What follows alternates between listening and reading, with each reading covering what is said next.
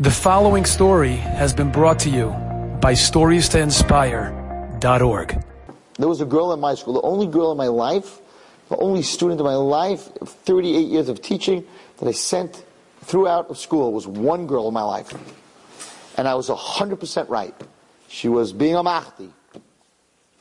But even though I was causing other people to sin, but even though I did the right thing, I caused her crazy pain throughout my school. But I was right. And she wouldn't back down. She would not say she's sorry. The other girl that was involved said she's sorry. She was a, she's a tough kid. She wouldn't back down. So I didn't back down. A year after it happened, maybe two years after it happened, I'm standing by the Koisel, three years ago. I'm standing by the Koisel, Erev Yom Kippur at three o'clock in the morning. Okay, I go to I go to Vasikin, but I go early. Standing by the Koisel, I'm looking at the Koisel, and I'm saying to myself, there's one kid in this world that I really hurt. I was right. But because you're right doesn't mean you didn't hurt the person. You can be right, but you hurt the person. I said, this girl's walking around, she hates my guts. She is so angry at me that I threw her out of school. I gotta ask Mechila.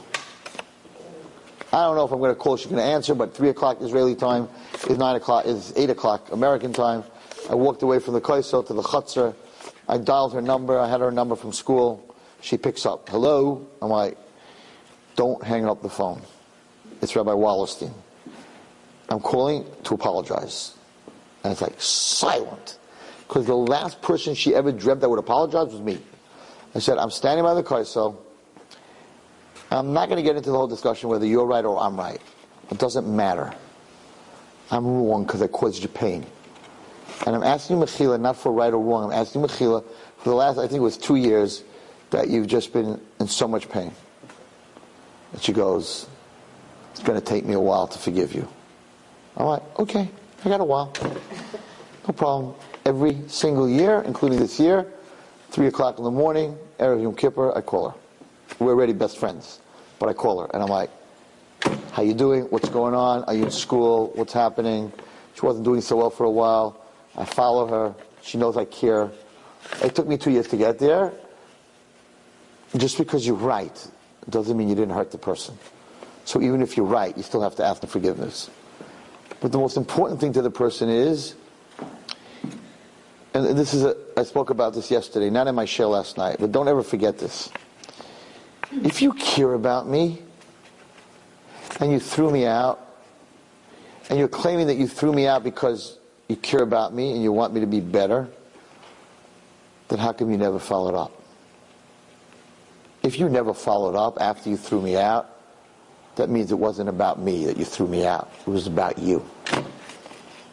And that's a very different feeling. So yeah, when a yeshiva throws a kid out, and they don't follow up, and they don't call to see how he's doing for years and years, or at least a little bit, they didn't do it because they cared about him. They did it because they cared about them. But if you really call that kid and you follow him, that means you really care about him. And where the parent has to make that decision that they're affecting Hashem, what do I do? And Hashem says, they're affecting the other kids, your kid has to go. But then you have to follow that kid and you have to help that kid and you have to get that kid a place to stay and you have to give money to the child and you have to help them grow and show them that I might have thrown you out to protect the other kids, but I still love you. But if I don't follow up, that means you didn't throw me out to protect the other kids. You threw me out not because you love me, you threw me out because you love you. Enjoyed this story?